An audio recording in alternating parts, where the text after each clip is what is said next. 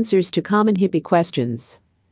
When it comes to HIPAA violations in your practice, the best thing to do is err on the side of caution to avoid being one of the two hundred thirty thousand plus reported HIPAA rule complaints since April of two thousand three.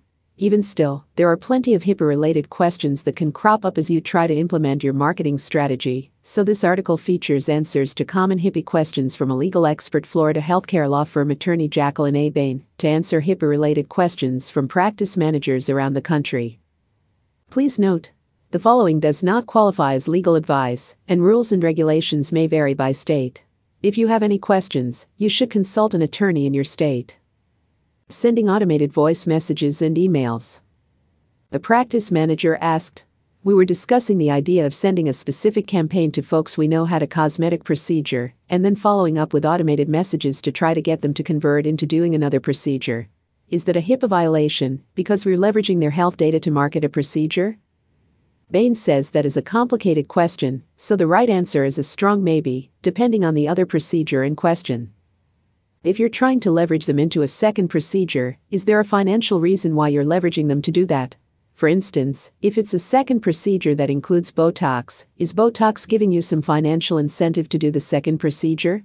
And if there is no financial incentive directly or indirectly, meaning you're not benefiting from it financially, other than the patient paying for the procedure, then you are fine to follow up with an automated message to try to bring them back into wherever you're treating them, she continues.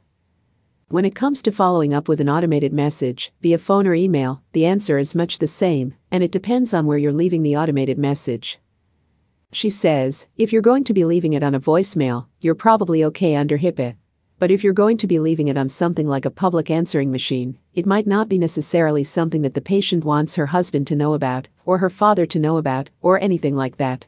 If you're going to be emailing your current patients because of something that they've done in the past, that's a form of communication that has to be encrypted from end-to-end communication under HIPAA. So that means that only the person sending and the person receiving understand what they're seeing. Monthly email newsletters. The practice manager asked, what types of messages are acceptable to send in monthly email newsletters? Is just sending an email newsletter by itself a HIPAA violation? An email newsletter is not normally a HIPAA violation, and the only way it could be is if you're receiving any sort of financial remuneration for sending from sending the email, such as someone sponsoring the email message, or if it contains sensitive patient data. Bain says to help ensure legitimacy, it's best to put your email communication plans in the Notice of Privacy Practices and to include it in a separate document where patients are consenting to receive the messages. Patient testimonials. The practice manager asked, "We've been doing patient testimonials and having them sign a video waiver. By signing this waiver for the video, does that also give us permission to include the image studies and chart information and everything associated with that case if deemed necessary?" Believe it or not, the answer is that even though they signed the video release for their likeness, they didn't sign one to include image studies and other necessary items to produce the testimonial, unless it's specifically outlined on the form they signed. Having a patient sign a testimonial and a video waiver doesn't necessarily mean that the patient understands that their entire chart might be visible, or portions of their chart might be visible to the public who's on the receiving end of that video. In an ideal world, your video waiver would have something along the lines of, "And you can use my entire medical record as a backup to this video testimonial," says Bain. What I like to say to people who want to use patient testimonials is to have a sign or something in your waiting room that says, "We love patient testimonials.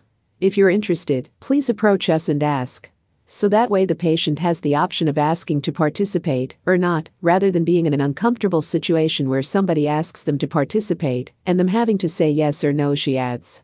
Staying on the topic of patient testimonials and video photo releases, how long should a practice keep the release of the patient? You are wise to keep them as long as you plan to use the video, according to Bain, and you may even want to keep them a few years after you plan on using the video, so you're protected. You want to make sure that you have the backup in place if somebody comes back and says, "I didn't want that. I didn't want whatever you're using." You can say, "Well, you signed the release and you have it on hand," she says. Data breaches. The practice manager asked, "Do data breaches count as HIPAA violations?" Absolutely. If someone has been in your files and you did not give them permission to be there, that would likely be counted as a HIPAA breach by the Office for Civil Rights, O C R, which is a division of Health and Human Services. Just so everybody is aware, most states also have a state version of HIPAA. Here in Florida, it's called the Florida Information Protection Act. So you not only have to report to O C R if you've got a data breach or a HIPAA violation, you also need to report to wherever your state tells you to report as well. And often the state timelines are a lot tighter than the federal timeline, says Bain.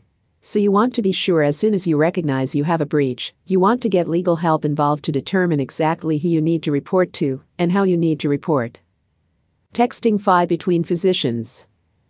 The practice manager asked, "My docs sometimes text F I back and forth on their phones. I know that's a HIPAA violation, but how can I get them to stop? Any advice there?"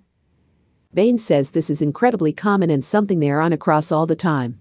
Physicians know enough to be scared about HIPAA, but when it comes down to brass tacks, it's just easier for them to text around images or F I, so patients are treated faster. The only way you can get them to stop is by putting a policy in place and disciplining them for continuing to violate that policy. Whether that means you're holding up pay or you're putting the notes to file, she says. Repeated violations of HIPAA actually increase your sanctions. If O C R ever comes in and says, "You've reported a breach," or "Somebody complained about a breach, let us look through everything else that's ever happened in your business," and you're able to show that you knew your doctors were texting back and forth and did nothing about it, it actually increases your level of culpability, which increases your potential penalties under HIPAA. The best thing to do? Scare them into stopping. Then, provide a simple solution that allows for HIPAA-compliant text messaging.